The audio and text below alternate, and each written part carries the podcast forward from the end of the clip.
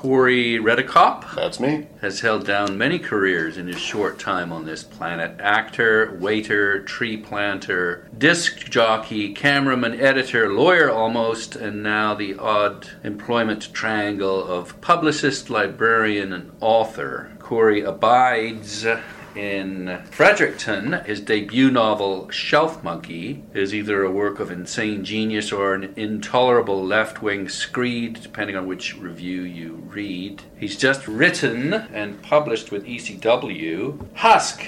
Welcome to the Biblio File. Well, thank you very much. Reading this novel, I was put in mind of Jonathan Swift and his A Modest Proposal, in which he uh, proposes that babies and young children get stirred up in ragu and all sorts of stews and whatever and eaten. That's right. And the point that he's making is a serious one about the way that children are treated. And uh, so perhaps we could start on that serious note. This is a satire, Sure. Uh, as I- It's not as I to be read it- seriously, no. but it's hard not to believe that you have something serious to say. Well, uh, I think every book has something serious to say. I mean, uh, but it's really up to the reader to, to figure out what that is. I've had people come up to me and, and on both my books and point out things that I didn't even know were in there. You know, I just I didn't intend that. First and foremost, for writing it, I just wanted to write a story that entertained me. I'm my own audience. That's who I'm writing for. I don't workshop my work with other with others like some authors do. Just to make you laugh. It has to make me laugh, and I, I have to be interested in it. That's why, I mean, this is actually technically my third novel. Okay. Uh, I trashed my second one. I had written about 70,000 words, and I reread it and I realized I had no idea. I just did not care one bit about what I was talking about. So I just threw the whole thing away. Although I did recycle a couple of scenes in this one to save time. and this one, perhaps you could give us a, if not précis, an introduction to it. Well, it's. Uh, I was at a festival, and Robert Hough, H O U G H, he's such a great novelist. He asked me to summarize it in, in one sentence. He helped me, and I think what he said was it's about a lonely Canadian zombie with a day job who kills hobos. That's the the, The premise. That's the premise. Yeah. Exactly. Yeah. I mean, when I started writing it, I, I didn't have a plot in mind. I'd actually tried to write something else as well. I wanted to write a zombie detective novel because I had an idea, and I still have it, but I could not get the voice right because I wanted it to read very Raymond Chandler esque. Unfortunately, I couldn't capture the voice. It read very false to me, and I didn't want to write that because I wasn't having any fun. But I liked the idea of writing from the zombie point of view, even though I knew that I was going to have to take a lot of liberties because zombies are very boring, actually, as personalities. I just started with the main character, whose name I didn't even know at the time, just waking up on the autopsy table and seeing where that took me. And I actually followed him out the uh, out the doors into the wilderness of Toronto, and and followed him from there. Only when I was re-editing it did I actually formulate it into an actual plot. Yeah. It was very me. I mean, not that it is isn't meandering. If you're listening to me now, you know that I meander a great deal. But the zombie is anything but boring because he's a self aware zombie. Yeah, I mean, there are a lot of novels about zombies, and there are a few written from the zombies' point of view. But in every single one, they- they're always the special zombie. You know, even the one, I can't remember the name of it, but it honestly was written far closer to the traditional zombie in terms of he was part of a horde of zombies, you know, going around mutilating people, no other aspects to him, really. Uh, but still, he was special in that he could formulate thoughts. You know, he was still a slave to his appetites, but he was certainly far more intelligent than any other zombie around him. He had a brain. He had a brain. He had a brain. It was able to function. And every book that I've read that has that premise always does that because you can't have a brain dead narrator. I would be really impressed if someone could do that well and mm-hmm. make it readable beyond two or three pages. So you have to take a lot of liberties. I felt bad about that at first, and then I thought, we're talking about people who arise from the dead and rot away in front of you. You know, liberties be damned at that point. If you're going to believe that, then you'll, you know, you better be prepared to buy a lot more. So you, you, you mess up with it and you play with it. And, you know, if people come up to me and say, I don't believe that you could actually use your intestines as a rope, then I would say, well, you know what, you're probably right, but why, why would you not buy that after everything else that came If you before believe in zombies, Exactly. Yeah. Yeah. Maybe that's my failure that I didn't fully explain the tensile strength of the lower intestine. Well, actually, uh, your your descriptions of the autopsy are they're very detailed, and there's one line that stuck with me, and that was hands on my chest again. This is the zombie. Then gone, then snipping, shifting something deep in me. A sucking sound, a boot extracting itself from mud. I'm writing it from the, the zombie's point of view, so I had to I had to really think like if I was sitting there, what would I be thinking and what am I hearing? What happens to him because he gets up and he has been opened, his ribs have been removed, his heart has been removed, which is very very upsetting to him on a on a metaphorical level if nothing else. Yeah, because you can't really feel it. You can't feel it, but your heart, you've been brought up to believe that your heart is, you know, that's the basket of your soul, and you okay, it's on the floor. Yeah. There's something deeply obscene about that. Forget everything else. Forget the fact that your your front is open like a pair of window shutters. That's you know that's what really distresses him. But uh, I approached it as I hope he would approach it in a very clinical and detached style. I mean, people have said it's very it's kind of gory, and it is. But I didn't try to. Later on, it happens a bit, but I didn't try to wallow in it. I tried to present it very matter of factly because this is what he's going through. It's not meant to scare you. If you are grossed out, that's fine. The human body is a disgusting thing. Well, in, in fact, you know, I've spoken to people who have done autopsies, Mm-hmm. and it's very much the case. If you cut dead skin open, Yeah. or twist and pull some liquid comes dribbling out, Mm-hmm. Yeah. and and it very much is disgusting. It is, yeah, exactly. It's anything you see in a movie has been drastically cleaned up. Even you know, even the really gross ones. You know, because you just you can't capture how much stuff just comes out of you. that that realization, the fact that we are, I don't say disgusting, but that that's what our bodies are. Yeah. And putting your face almost literally into it is what mm-hmm. you're doing here. I see it as a comment, a commentary on, well, the fact that we are going to die, the fact that we are very much sort of creatures, mm-hmm. despite us having brains that enable us to think wonderful thoughts and create amazing universes. Um, I lost the question. Um, yeah. this Yeah, I mean, juxtaposition, or it's this sort of in your face. He's got self awareness. Yeah. He's able to see his own guts spilling out onto the floor. That in itself, just reading that, it, you know, is a, is a kind of a, an awakening or an alarming well, yeah, realization. That is true. I mean, I think it's it's probably his. I mean, his father died when he was young, so he understands mortality. But you, I don't believe anyone really understands mortality until they're faced with it in a serious. Uh, even if you've seen it, you've been through it with relatives, as I have. But still, until you've undergone it yourself, you really can't comprehend it. I mean, what he's going through is It's- really what anyone goes through with any sort of disease. but I mean, it's you also suddenly- disbelief, though, isn't it? It is disbelief because you can't believe it's happening Yeah, I mean, you. I'm I'm going to die. That's almost impossible to believe. It is. It's. It's. I, I don't believe that anyone can grasp it. Really. I mean, you can't. Whether you hmm. believe something's going to happen at the end of it or not, you don't know what death is. You can't know what death is, and even, you know, because it's it's the ultimate frontier, I suppose. Yeah. Although I don't like to think of it like that because that think that makes it seem like there's a terrain beyond it to, to and I don't know if there is. Well, I want to believe there is, but I, do, I don't think there is. The irony, of course, is that there in this book there is, and it's There, kind of a there is. I mean, pretty you're right. it ugly, but not so ugly. There's some humanity in it as well, which is again ironic. Are you talking about when he's actually dead or beyond when he wakes up again and he's resurrected? I'm talking about when he's resurrected. Okay, yeah. He's despite eating human beings, Yes. he cares for his cat. Yeah. One person wrote me and said, "Please tell if you t- if he if he eats the cat, you tell me now because I'm going to close the book." Like I would never do that. he eats a number of animals, but not his own. I felt there needed to be something to attach him to the to the animal world in some way. You know, his mother is very sick, suffering from dementia, so that's no help. She's a zombie. She's a zombie. She is. I, I used the phrase. I stole. I did not steal it. I asked James Morrow, the author, for permission to use it. He used the phrase "tattered ambulatory cadaver" in his novel "Shambling Towards Hiroshima," and I just when I read it, I loved it so much. I, I, I found his email and wrote him and said, "Can I use that?" And he said, "You know, authors are allowed to steal from other Yeah. authors. You know."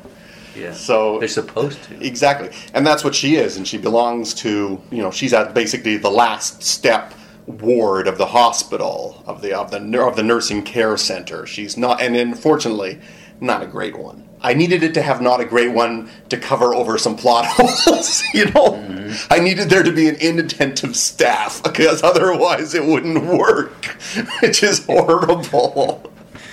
Uh, I certainly don't, you know, I didn't mean that as a commentary on nursing homes in general. There's a line about the white walls being. Uh, you describe it in a humorous way, which I must say that the book is packed with. It's not a difficult read, but it's a very uh, rich read because you do have to pay attention. If you pay attention to the sentences, it'll reward you. Well, thank you very much. I mean, that's I, I'm going to consider that that's high praise. Um, I mean, as I said, I write the story that I want, but I'm glad it, uh, if it's affecting you in that way. I'm terribly glad. I, I know both from the way I couldn't talk and the way it. I write, I have a tendency to overwrite, and I have to cut back, and that's always a problem with me. It is a little self-indulgent, which I have to work at, but. You know, I explain it in that, well, the character's telling the story here, so he's self indulgent. It's his fault, not mine. It's dense, but not in a not in a negative way. But you can't No, it's, it's not. through this book. It's You not cannot. David Foster Wallace dense. Thank goodness.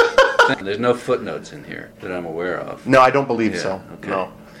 The character, Sheldon, is an actor, um, not a super successful actor. He's coming back from New York after having done Mm-hmm. Yeah. an audition. The life of that actor is very zombie like. It is. It's demeaning, it's dehumanizing. Yeah. He's treated as a chunk of meat who can't play a homosexual Yeah. even though- enough. Even exactly. I, I used to act, and certainly I never got to the level that even that he's at, and I certainly never had as horrible situations as he had. So I don't want to speak ill of the profession because I, I admire actors a great deal, especially if they can make a living at it because it ain't easy. But part of the reason it ain't easy is because it is really the only profession out there where you're legitimately allowed to judge people based on what they look like. And if it- you don't have the look, then Exactly. And that's that's one of the reasons why I stopped. I couldn't handle that kind of rejection. I could handle okay, you're not reading it right enough. We don't think, but the fact the fact that you know you're too tall, you're brown haired, or anything like that, like to be judged on that is it is demoralizing it's dehumanizing. dehumanizing, and I'm certainly wasn't good enough that I, I couldn't be one of these actors. No, no, I like uh, uh, Dustin Hoffman in Tootsie. You know, we want somebody else. I can do that. I can be somebody else. Yeah. I can be shorter. I can be taller. You know, Yeah. I can be blonde. I can be a woman. There he goes. It is. It's a very demoralizing. It's very dehumanizing. Even when he's auditioning for a reality show, there's no reality in reality shows. We know that. But even then, he fa- he basically fails at being himself. They're telling him you're not yourself enough, and he's always had that problem. He's never been able to be him, and I'm not saying that in real life he should be gayer. That's you know stereotypical gayer, but he's never felt comfortable in himself because he's never been allowed to be himself. You know, his mother was very judgmental, so he never came out to her. Uh, so he had a very hard time forming relationships because of a domin. Uh, I think because of the domineering mother and the fact that he, he didn't feel comfortable coming out. When he finally does come out, he never forms uh, long-lasting relationships, and he's in a job where he always has to pretend to be somebody else. So, and even when he becomes a zombie, he doesn't become a full-fledged zombie. You know, he can't commit to that. You know, he just can't go on the rampage because he's still got moral qualms. Kind of a wishy-washy zombie, really. But Yes, you know, Well, it's a bit like a gangster with a conscience. That's good. I like that actually. Yeah, like Tony Soprano has got a. You know what? tiny, Somebody else made a comparison to The Sopranos. I can't remember why, but I was just I didn't see it, but that's fine. I was just like, "Oh, what an interesting comparison. It's The Sopranos of zombie novels. Sure, why not? And there's a Mennonite in there. It's the complicated kindness of zombie novels. It's whatever you want it to be. Well, that's again, a zombie's kind of hollow. You can fill it Exactly. out the way exactly. you want to. That's that's what uh, that's what he is. He's a vessel for everybody else. He's not himself, and he doesn't really know who he is. And even at the finally at the end, you know, he says, "I'm going to zombie up." You know, and even when he like he's with his agent, uh, I don't want to give too much away, but. You know, it becomes apparent that he's a zombie. You can't hide that forever. So, you know, he becomes rather famous uh, being a zombie. You know, they're trying to document him, and his agent is saying, "You're going to have to monster up some more. You know, you're too nice. Get nice gets you Matlock audiences, which is not what we want."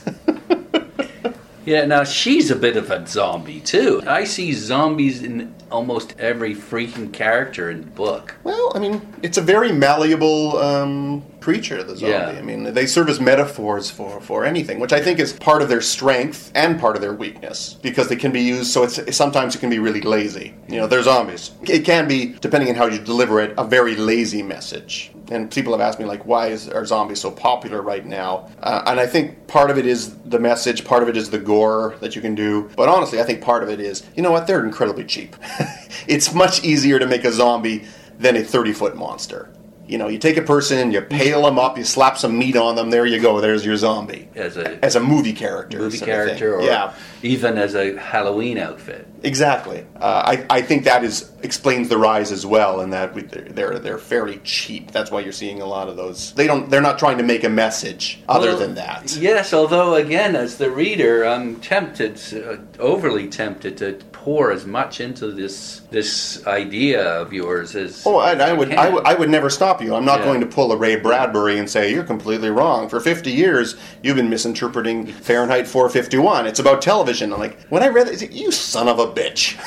That's right. Quit taking my that? book away from me. That's this is one of my favorite Yeah. books of all time. Don't Yeah. tell me what it's about now. You had 50 years to correct us. Well, let me keep pouring stuff in then, if I could. The fact that he's a homosexual, homosexual love, uh, the way he uh, lives it, it's as much of a sort of an addiction as, as anything. Well, first of all, the fact that his boyfriend is just a set of abs. Yeah. There is no love. And when you look at much of the homosexual culture, sexuality, you find, now again, I'm generalizing here, but a lot of it is not inhuman, but it's just fucking, it's just. I mean, I, I think I know what you're trying to say, but I, I certainly don't think that's something that you can only claim of homosexuality. Heterosexuality is is the same. Yeah. What I'm reading here is is again this lack of humanity that a zombie mm-hmm. would have, and the promiscuous. I know that there's a, a portion of that segment of the population that the lack of attachment is rampant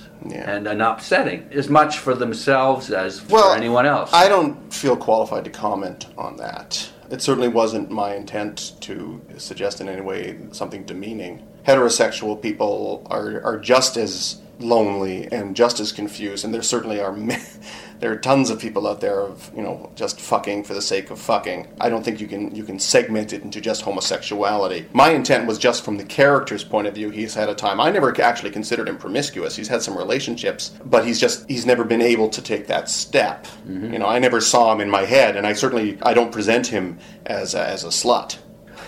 No, you don't, but you do. But but you're right. He doesn't have an attachment to Fisher, his boyfriend. That that he well, I don't want to again do give it too much away, but he does end up killing his first boyfriend. But it's more out of surprise. If he had a thought about it, uh, you know, he probably wouldn't have, or he might have been able to control himself. But the surprise aspect of it kicked in impulses he didn't know he had because it was very early on. He was only been a zombie for a few hours, uh, and he, he mulls this over later that I don't feel bad about it, that bad about it. And so is you know, am I a standard zombie?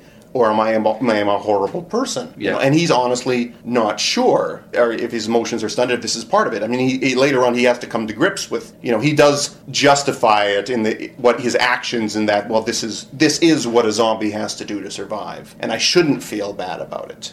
He does realize that you just can't go on murderous rampages. You know, he's going to have to be very, very careful. I mean, I always meant that, but I, I certainly did not mean the character to represent some sort of view of the homosexual lifestyle. No, I, I'm, I'm not suggesting that you're trying to. No, well, thank put, you. Put No. any any portion of the population down. Yeah. I'm just commenting I'm- on. on I'm far more likely to put heterosexual people down than homosexual. right.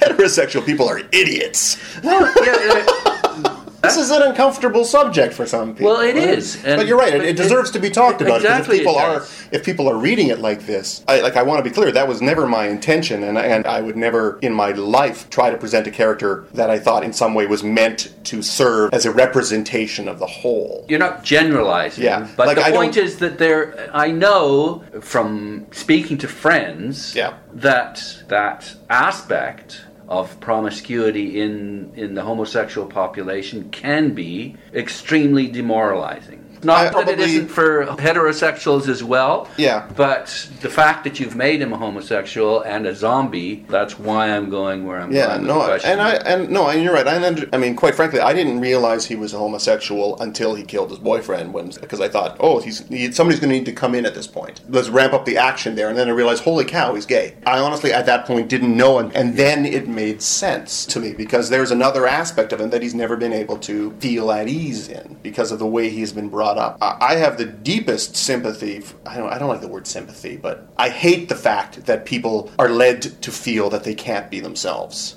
Yeah. like that. It's getting better, it, and it doesn't speak for everybody. Hmm. But I hate the fact that people are brought up to hate themselves for, for hmm. something that is innately natural. it ends up in suicide. It can end up in suicide or apparently Republican politics.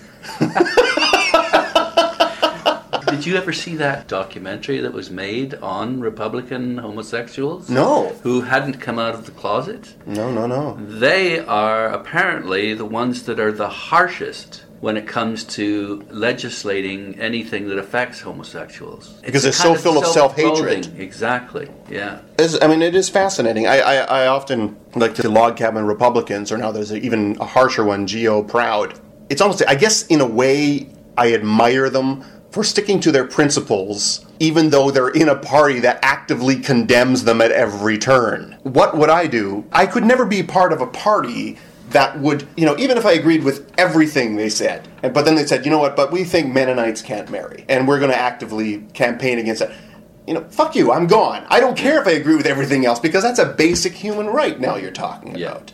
I think a lot of people they should ask themselves that before they vote. I mean, if somebody is on this way and they're saying because people rationalize it and they say like, well, I, I'm not voting for that. I'm voting because of his stance on taxes. It's like, so you're saying that your taxes, your lower taxes, are more important than another person's basic human rights. That's what you're rationalizing, and that's that's bullshit. You know, you know, if that's the case, just don't even vote. If you don't want to vote for the other person, don't. But don't vote at all. I mean, we've seen that, especially in the last American election. Like they're just coming out of the woodwork. These nutcases who are on the science boards. You know, there's no such thing as legitimate rape. And I hate them for making me hate them because I don't want to hate people. I hate hating people, but they're so disgusting. they're so vile. And again, now, are they zombies? Like, are they true to themselves? Exactly. Do they That's really not necessarily this? just a conservative thing. There are people who always vote party, but sometimes uh, do you have the courage to stand up to your party? They're told to, to toe the party line. Whoever's in power, that's what happens. Well, look at those, again, this is off topic, but those courageous eight Tories. Yeah, who voted for cheap drugs cheap, for Africa. drugs That's for selling, Africa. being able to sell generic drugs. They they didn't sell out.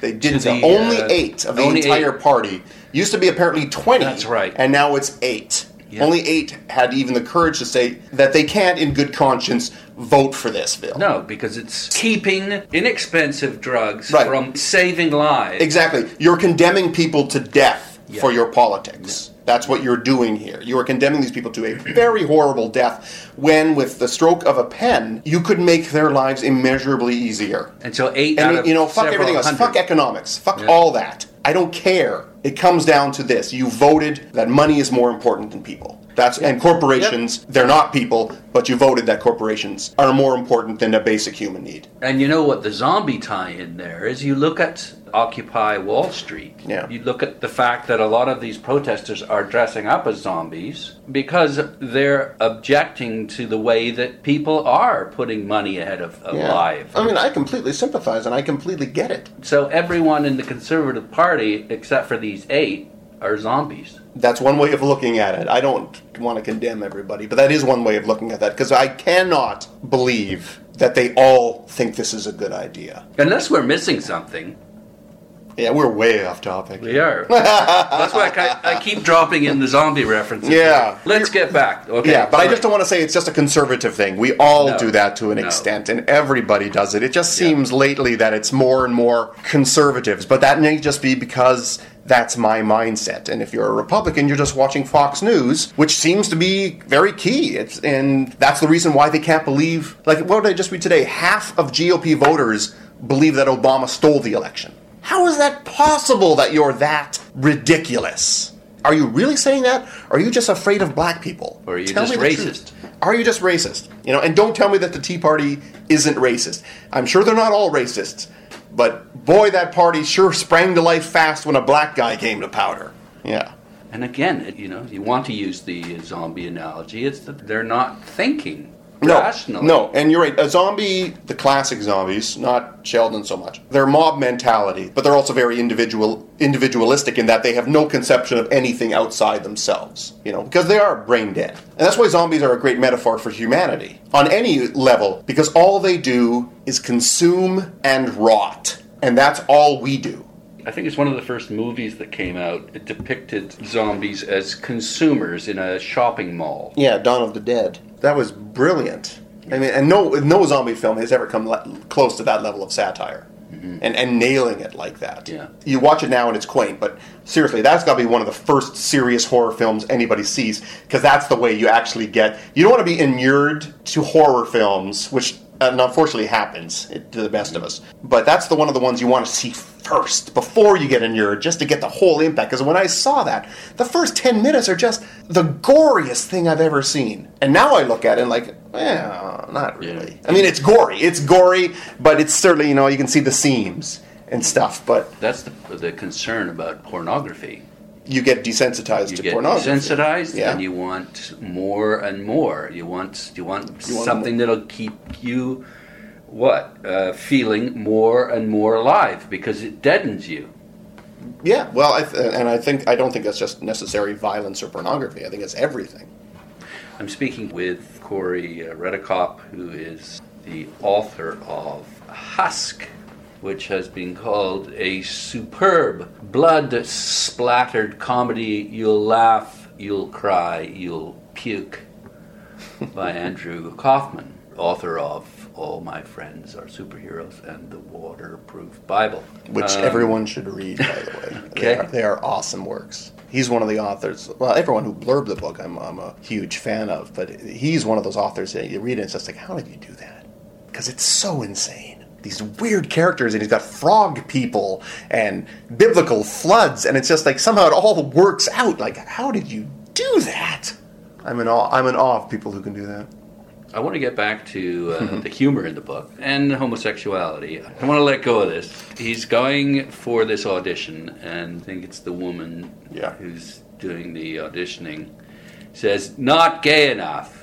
And later on, she wants to see the homo you can't wait to bring home to mom and cornhole your right. brother. Very, very flamboyant, yet very non-threatening.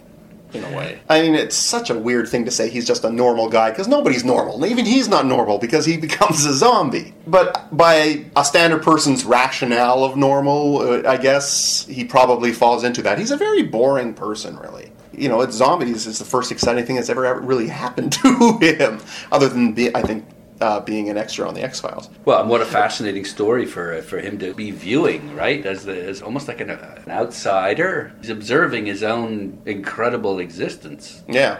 Or as you say, resurrection. And he's basically, I mean, he's the only person that's been able to document how the human body rots. But of course, he finds Firsthand. ways, yeah, Yeah. firsthand, but he finds ways around that. To keep the plot going, I, I, I tried to get very creative. At one po- some point, it's like, if I don't actually find a way to repair him, he's going to fall apart well before the halfway point. Well, he repairs himself, doesn't He he? repairs himself. He Yeah. does some some makeshift mm. meatball surgery on himself and staples himself shut at one point. And then later on, he uh, has a plastic surgeon do some uh, more advanced, highly unethical treatments. I would imagine. But since you know he's practically inured to pain, he doesn't have that much of a conception of it anymore. He's able to compartmentalize it off because the nerve endings are dying. So you don't need any kind of anesthetic. Right. So you can put uh, packets of cinnamon under the skin, perforated to just sort of mask the putrefaction. Putrefa- Putrefaction. Either Ah, putrefaction or putrefaction. Putrefaction, rot, Rot, okay. decay, rancidity. We'll look at the acting profession then one more time. Okay. A life of acting is a life devoted to the absence of pleasure. Every What? friend is a competitor, every job temporary, every compliment backhanded. Well, I think I'm overstating it, but there is a lot of that because you are going up for the same parts a lot of the time. You know, part of the human condition is jealousy, And there's a lot of it in that for people who are getting the jobs that you aren't. And- And, you rationalize it, well, you know, come on, you know, look at his pecs. It has nothing to do with his talent. Look at that chin. That's genetics. That's the reason he got that part. So, I mean, at one point he says, uh, you know, the, with, with my face, which is not a horrible face, but hopefully I could get a job as a character actor, like doing best friend roles or something. And, and maybe by that way, he could like you know he could transcend it like uh, who am I thinking of? Well, like the great character actors who've become stars, like uh, Paul Giamatti is always my, my go-to guy lately because he is an unusual looking guy, an unusual sounding guy, but he's magnetic, and he's been able to get to a point through perseverance and through a, a degree of luck, which is what every actor needs, to get the right parts to display his talent. And now he's been able to expand it and go beyond. It's like, wow, he can play John Adams. Let's move along then. He's been resurrected. He gets in touch with his agent. Her name is uh, Rowan. Rowan. And she had been given an empathy vaccine when she became an agent, killing the emotion processing modules in her brain and thus making her a highly effective contract negotiator. Another zombie. Another zombie. Please don't think it represents every agent. I needed a commanding character, but I didn't want it to be necessarily sympathetic because of what happens later on. Plus, I, I like nasty characters. In that same section of the book, you reference Sheldon's, uh, let's see here, all thoughts about resurrection forgotten as the money signs shook their gold dipped fannies at me. Did I write that? Yes, you did. It's not bad. 200,000 bucks. Right? That's right. He's going to get He's going to get 200,000 $200,000. Now, zombies are overwhelmed by money. This whole consumer culture that we're living in. Well, I think you can look at it like that. That, wa- that really wasn't my intention. At that point, he needed a life raft that he would grab on in order to continue his existence. A very vile existence, because what he's what he has to do to survive is vile. You know, and I try again. I tried to re- present that very matter of factly, that rather than say sensationally or uh, you know try to work up the suspense, because I wanted to approach it as he would approach it, even though he's feeling very queasy about it. But later on, it does become like going to a buffet. It's lunch. This is lunch, and if I, I'm hungry, I'm going to go pick up a drifter for lunch. No, I mean back to the agent. I mean, I, I made her harsh in a way because of my background. Like I went to law school and uh, I articled for a few months before I quit. But I, what I realized is that for a good lawyer, or I think for a good agent, for a competent agent, you don't want someone who's going to be your friend. You know, you don't want someone who's going to get involved in your life who's going to feel empathetic towards you. You want somebody who knows the law, knows how to use the law, and won't have their judgment clouded in any way by your situation. You need a clinicalness to it. But by the same token, they also need to be able to ignore what's right and wrong and just go for what their client needs. That's well, that's true to an extent. I certainly, I mean, not all lawyers. again, I guess what- Corey doesn't like to lie. That's why he, did, he wasn't a good lawyer. That's not the reason. No, but by the same token, lawyers must, in order to do their job, mm-hmm. basically argue one side of the story. And they focus on that Yeah. entirely and they'll ignore everything else. They'll ignore everything else if they can. They- Sometimes yeah. legally they can't. Yes, No. within the bounds of the law. Within they the won't of the necessarily do what's morally right. What's morally right is to defend your client to the best of your abilities. If you're presuming, as I did, that you are representing someone accused, you have to present them as innocent. Yeah. It's not your job to prove their innocence, it's their job to prove his guilt. You're not gonna Until give the judge any help. anything. But still, there are degrees. And, and again, we're off topic. But if something comes to your attention that is damaging to your client that the other client doesn't know about, there is a huge gray area into the idea of are you allowed to do this? You are technically not allowed to hide that. Mm-hmm. Because it, A, if it comes out, you're going to get disbarred at the minimum and set yourself up for huge lawsuits. You won't get a raise. You won't get a raise. You won't be made You, partner. you, you are not just representing your client in a way, you are representing the system. And if you are subverting the system, then the system isn't working. And then you are part of the problem. And now, certainly, no, not every lawyer does that. You know, the great degree of lawyers are, are terrific, but you can't deny that that does happen. about winning too, isn't it? It is an adversarial process. You are right. Well, and instead again, of, instead of clubs, you've got statutes. You know, instead of knives, you've got case law. Although we t- keep tending to veer off topic, we are and we aren't because the central question is, well, what is a zombie Mm-hmm. and what is a human? Right. And so, in each one of these cases, that's what we're trying to define. And you're right. And people look at it as they as they want to believe it. It wasn't my intention when I wrote it to imply that all these people were zombies. But again, it's easy to assume that because a zombie is such a malleable character. It's a zombie is a great metaphor. Yeah. I think in the book, though, and this is honestly something I didn't consider until I was rereading it, that A, since he's a homosexual, there's certainly an AIDS metaphor in there and that the body falls apart. I think there's a more general just fear of disease in any form and that what people have to go through. Fear of death. Fear of death, but also fear of having your body fail you. It is a disease, is what he has. You know, it's just he just can't take pills to make himself feel better. He has to commit cannibalism. Although it isn't cannibalism because technically he's not human anymore. You know, that becomes your prey, not your species. But also, when I when I look back on it, I wonder if you know I've had I've had members of my family pass away because of disease. I don't know if I've ever dealt with it properly. I don't know like in the ways that people deal with it. I've had people come up and you know give me chicken soup books, and you just no, that is not my way. I am not going to deal with it like that, and I you know through platitudes. But by writing this, maybe in some way I'm trying to come to grips with disease in a way. That makes it sound a lot more serious than it is, folks. It's a laugh It- riot. There's, there's not that many novels that I, I laugh out loud at, but I did split a gut reading reading the section that I'd, I'd like you to read out in a Sure. minute or two. But before that, there's lots of chapter breaks, and some of them begin in a really abrupt and startling and gripping way. Like, Mm-hmm. for example, this is the chapter Bargaining. Infestation. I don't believe anyone could have a real conception of horror until he has witnessed a fly hatch under his skin and burrow itself out. Certainly caught me off guard.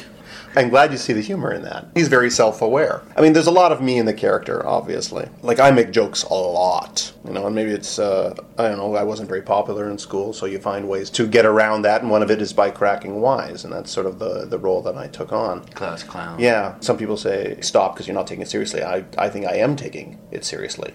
When I stop making jokes, we're fucked. you know, this is just my way of dealing with it. It doesn't. I'm not trying to weasel my way out of it. I am taking it very seriously, but it just comes out in the way of jokes. And maybe that's just rationalization, and I'm an asshole. I don't know. I don't think so. Oh, thank you. but I also grew up. I mean, I grew up on Monty Python and The Goons Show and Douglas Adams. And you can't help but be infected by that. I like the odd and the grotesque. I, I like the humor. I find some the idea of somebody standing in front of a sink with his intestines slopping out and he's trying to shove them back in. I find that hysterically funny. I- and I I blame don't- my parents for that because I might as well. I don't want to take responsibility for how horrible a person I am. It's their fault. The knight who gets all his uh, appendages chopped off. Yes, the Black Knight. Spraying Yes. blood all over the place. What you do, though, is the way that you handle it with off the cuff one liners. There's a scene in the bus where uh, I think there's an older woman. Yes. I like stories and chapters that sort of begin in the middle of the action and work their way backwards and forwards. I don't know why I like it like that. Well, it's a traditional. It's a traditional, very effective way of. I think it goes back to Aristotle. Yeah, he, he could you could never get a straight answer out of him either. That's right. And talk about long winded. Oh, have you read the poetics? The man never shut up. It's a thin little book, though. Mean, It's a densely thin little book. yeah, that old woman says, "I've got mace in my purse." Asswipe That's right. to him. Yeah. He's touching her hand because you're thinking maybe I'm deaf. So he's touching her hand to see if she dies. And it's not working, so he's pressing harder. Or I thought maybe maybe she doesn't know that I'm here and she can't feel me, or you know what I mean. I'm visible, Oh, or oh, maybe I'm maybe I'm a ghost. Yeah, maybe I'm a I ghost. I never even thought Yeah, about like, that. let I never even considered that. here. Yeah. My goodness, I'm an idiot. I missed that. finally, if I could, this is where he's now he's auditioning now for another position after he's become a zombie. Yes. I should say at this point, I mean, this the scene you're looking at, I did it as a transcript of an audition. Because I, I mean, I like actually kind of messing it up on the page like that too. I like the visual nature Yeah. of it, the, the visual breaks. Something you probably don't get as much if you're just hearing it. They've actually sold the audiobook rights. I don't know how they're going to do the scene. I'm actually quite interested to hear that. It's printed in a typewriter typeface. Yes, exactly. To, uh, yeah, I changed the font, regular. and I don't know. I just enjoy visually mi- mi- mixing it up like that because you don't get a lot of visual You get that clues. from uh, Tristram uh, Shandy, do you? Um, sure. I've never read it. I'm sorry.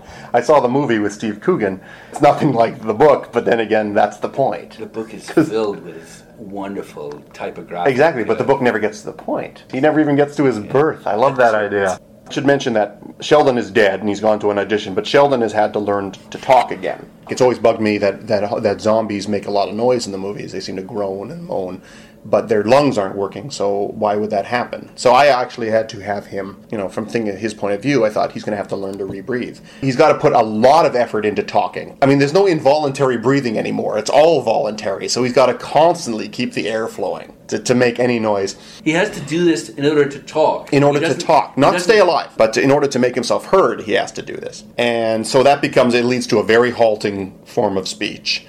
Plus, very guttural sounds that sound like death. It, it, gets to a point where it gets very weird, and I had no idea why I had written it like this, but I was just having so much fun I couldn't stop. That his voice is so unsettling that it actually causes people physical discomfort. You know, it's in, in the way it's like I'm just thinking about this now, but Martin Amis's book, The Information, where the man, you know, have you read it? I have. But the man writes a book so bad, yet so overwritten and so postmodern it's bad that people get spontaneous nosebleeds before they're finished the first page and i thought that was so awesome. No one can read it. It's so dense. I love that idea. So this is uh, from the transcript. So d is the director. Jg is actually uh, sheldon but he's under his pseudonym gary jackson. His nom de plume, his, nom de plume, his actor's alias. Sure. His agent said his name Sheldon Funk wouldn't read well, so he's Gary Jackson, very nondescript. And there's CA, who is the casting agent. Yeah, so those are just the, the designations here. So it starts here. D. Look, I know the plot's a joke, but the, they all are when you think about it. What I want to do is to bring the audience back from their safe little torture porns and shove the dread down their throat. It'll be old school menace like Hitchcock and Lynch, but with more gore. I mean, you gotta have some, right? It's not about plot, it's all about atmosphere, and if we can milk the tension, enough people won't give a flying fuck about who's killing who for why. And it's a terrific part. I mean, the guy's a whack, no question, but there's a pathos to his rage, misdirected though it is. This is a real Norman Bates type, but even creepier. The audience is going to go nuts for him. They'll even feel bad while they root for his death. It's killer. CA. So in this scene, Lester, that's you, has got Alyssa tied up in her parents' basement. You've just killed her best friend, and you're busy decorating the room in her skin. Alyssa is understandably upset, and you're going to explain your rationale to her. I'll read Alyssa, and you just start on your own time. D. Okay, Gary, take us there. JG. You don't understand, Alyssa. There's a. a gnawing at the root of my brain. It's an insect. An army of them. And they have been chewing away for two decades. I have to stop it. D. Jesus, he's good. CA. But why, Lester? Why? Why why did you have to kill Colby? GJ. Her mother took away the only thing in my life. She murdered my father. She raped my childhood. She has to understand what that feels like. CA, you're a monster. Colby never did anything to you, and you are using her intestines as crepe paper. GJ, you said at the hospital you you liked my art. It keeps me sane. CA, you're insane, Lester. Please let me go. GJ, not until you know the truth, the truth of who you really are. D. Cut! CA. I'm sorry, I have to. Sound of retching. D. Fern, come on! GJ. Was that alright? D. Alright, he asks me. Fucking yes, it was all right. Holy Buddha, you you own the screen, the intonation, the weird pacing. My God, you're the next Chris Walken. GJ. Thank you. CA. We've got your your number and we'll call you we'll call you next. D. No, no, no. Fuck that. I want him. CA. Zed, we we have to talk about this. D. What's the talk about? The guy is perfect. I mean, look at him. Gary, my man, you are in. CA. Zed, it's not that simple. We still haven't heard from all interested parties. D. Linda, who's the director here? Don't answer. I am. And this is who I want. The backers want someone else. We'll show them this tape. They will fucking flip for him. CA. Zed, I'm sorry, Gary, but Zed, we, we can't cast him. He's hideous. The producers won't stand for it. They want they want Hollywood horror, not not horror horror. No offense, Gary. GJ. None. Taken. CA. Oh, it's very strange. For Sheldon to survive his death without falling apart at the seams, he must find a way to balance family, career, and cannibalism. If only he can hide his secret. If only he can stop killing hobos. If only. Husk, the story of the Every Zombie by Corey Redekop. Thank you. Well, thank you.